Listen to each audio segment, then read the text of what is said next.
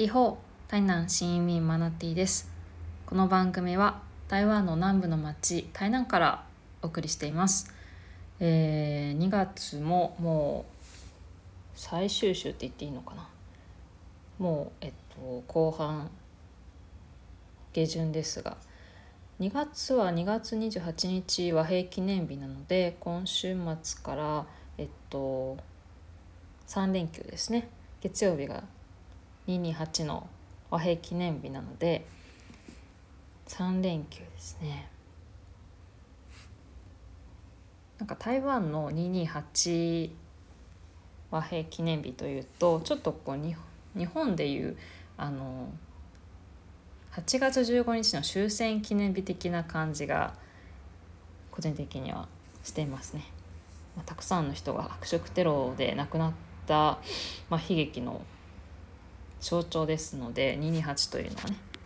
はい。なんかちょっとこう国民的トラウマ的な感じの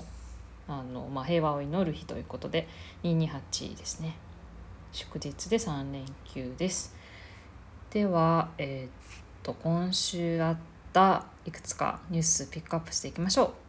まず台湾産パイナップルの今年の輸出量前年を上回る見通し。2月24日付。行政院農業委員会農業所の胡中一所長は24日今年の台湾産パイナップルの輸出量が昨年を上回る見通しを明らかにした。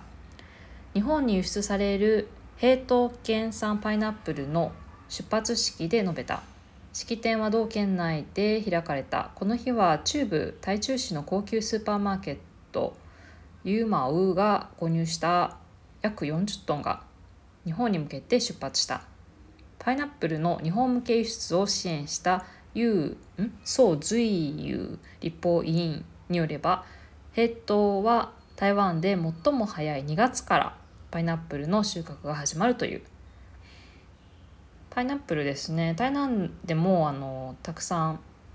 作られてるんですけどパイナップル畑なんか通りかかるともう結構パイナップル大きくなってきててもっと暑い平東ではもう収穫が始まる始まっているみたいですね。続いて台湾で半導体材料の拠点増強。日本や米独大手が続々 TSMC が誘引。2月21日付。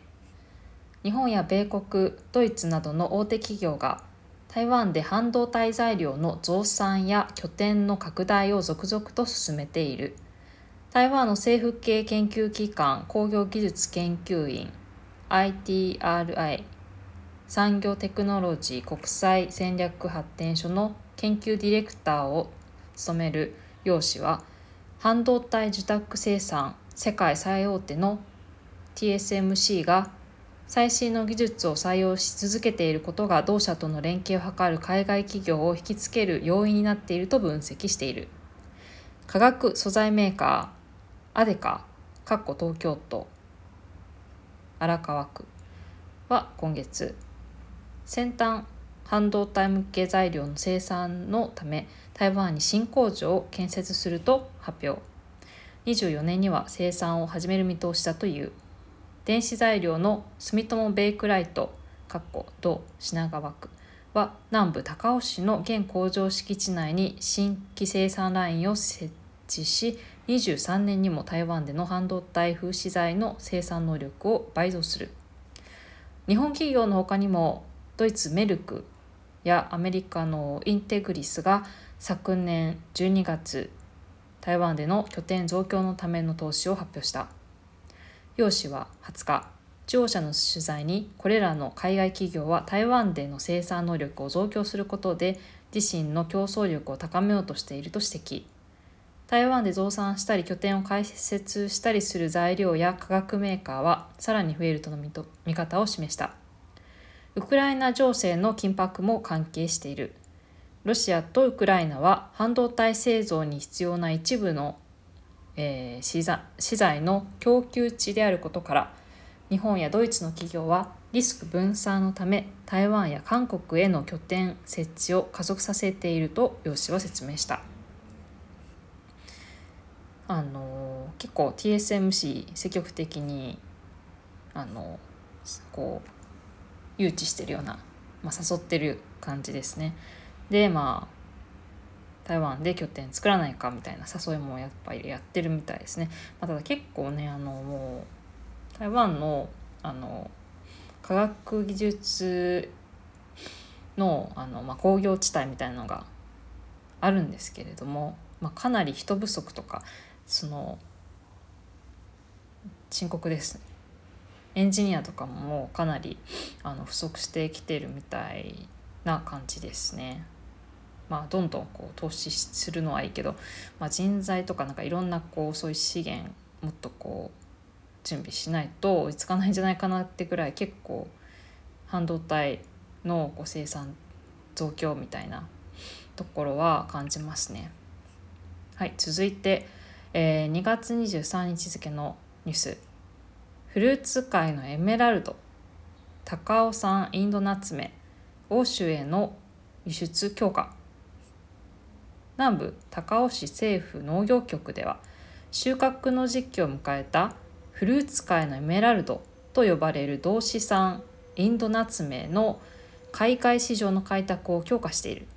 これまでにも日本や香港マレーシアシンガポールなどに輸出されていたが今年はオランダの輸入業者によりフランスのスーパーなど欧州各地でも販売されている。当局によると同種のインドナツメは、えー、アーリエンやティエンリャオガンサンなどの各地で生産される栽培面積は全国の約4割を超える750ヘクタールに上り生産高は10億台湾元約41億円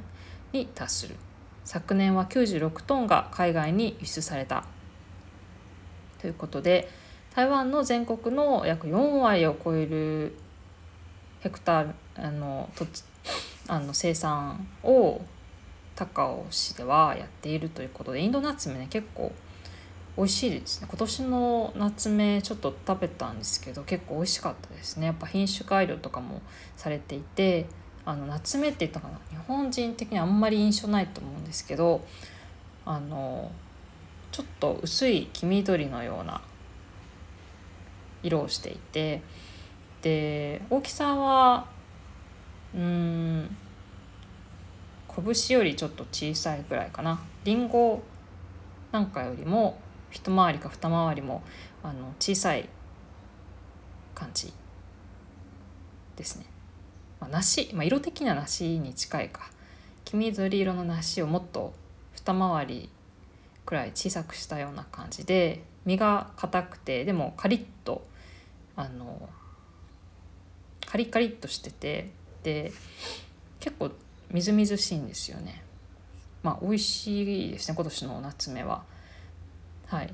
まあちょっと高尾で結構生産してるみたいなので私が食べたのも高尾市産の夏目だったかもしれないんですけど、まあ、台湾のね国内で結構流通している美味しい夏目が海外にも積極的に輸出しているということです続いて寒波による農業被害約2億7,000万円マンゴーが最も深刻。2月24日付行政院農業委員会の24日の統計によれば寒波の影響による農業被害額は台湾全土で6685万台湾元。日本円にして約2億7000万円に上った。被害額が最も大きかった地域は南部平東県で農作物別ではアイブンマンゴーアップルマンゴーを中心とした改良種マンゴーが最も深刻な被害を受けた。台湾には19日今年の冬初となる寒波が襲来。数日間にわたり各地で寒さに見舞われた。平等県の被害額は2156万元日本円にして約8800万円。当県農業どころによれば冷たい空気が流れ込んだ上雨も降ったため農作物への被害が拡大した。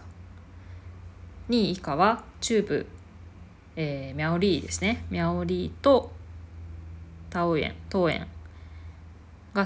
ということでまあ、改良種マンゴーっていうのが、まあ、いわゆるアップルマンゴーアイブンアイウェンマンゴーの、えー、ことですね。あの結構マンゴーって寒さとか弱いみたいなんですよね。ちょっとこうデリケートなイメージですかね。まあ、桃とかにもちょっとね食感近いし結構デリケートな感じなのかな。まあ結構寒波が19日から台湾も襲ってて今週かなり寒かったですね。20日前後本当に。台湾にしては寒い。っていう感じで。日本に比べたら全然暖かいわけなんですけれどもやっぱり建物の作りなんかが夏向けなのですごく寒さ感じましたね寒波でね。卵も寒波で寒さで不足しているというふうに言われています。はい続いて新型コロナ台湾入国後の検疫を10日に短縮。ビジネス客の入国申請受付も再開。来月7日から。2月24日付。衛生福利部は24日入国者を対象にした検疫措置を来月7日から調整すると発表した。検疫場所からの外出を禁じる在宅検疫期間を現行の14日間から10日間に短縮する。同時に外国人ビジネス客について特別入国許可の申請受付を再開する。来月7日以降1人1個を原則に自宅や親族知人宅での検疫が可能になる。1人1個の条件を満たせない場合には検疫用宿泊施設での滞在が求められる。同一日に入国した同一の日か。同一日に入国した家族や同居者は検疫期間中自宅や親族知人宅で一緒に検疫を受けることができる。在宅検疫終了後の自主健康管理期間は従来通り7日間のままとする。また入国者は PCR 検査を入国時と入国後10日目の計2回。簡易検査を入国後3日目5日目7日目と自主健康管理期間の3日目と6から7日目の計5回受ける必要がある外国人ビジネス客に関しては視察や投資契約履行招聘などのビジネス活動に従事する場合台湾の在外機関で特別入国許可を申請できるようになる。春節期間中を対象に導入している入国時の検疫プランは今月28日に終了する予定だったが来月6日まで延長される見通し。続いてこちらも新型コロナ。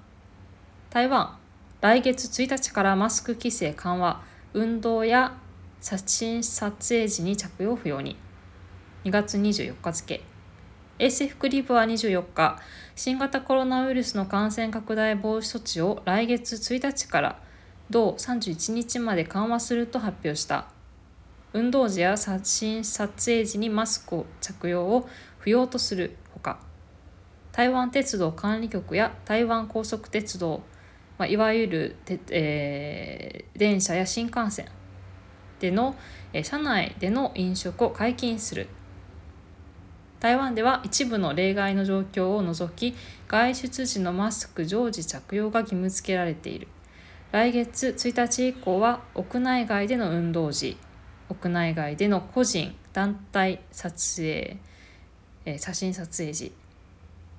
自身で運転し車内にいる全員が同居家族の場合または同乗者がいない場合の3つの状況が例外に加わる。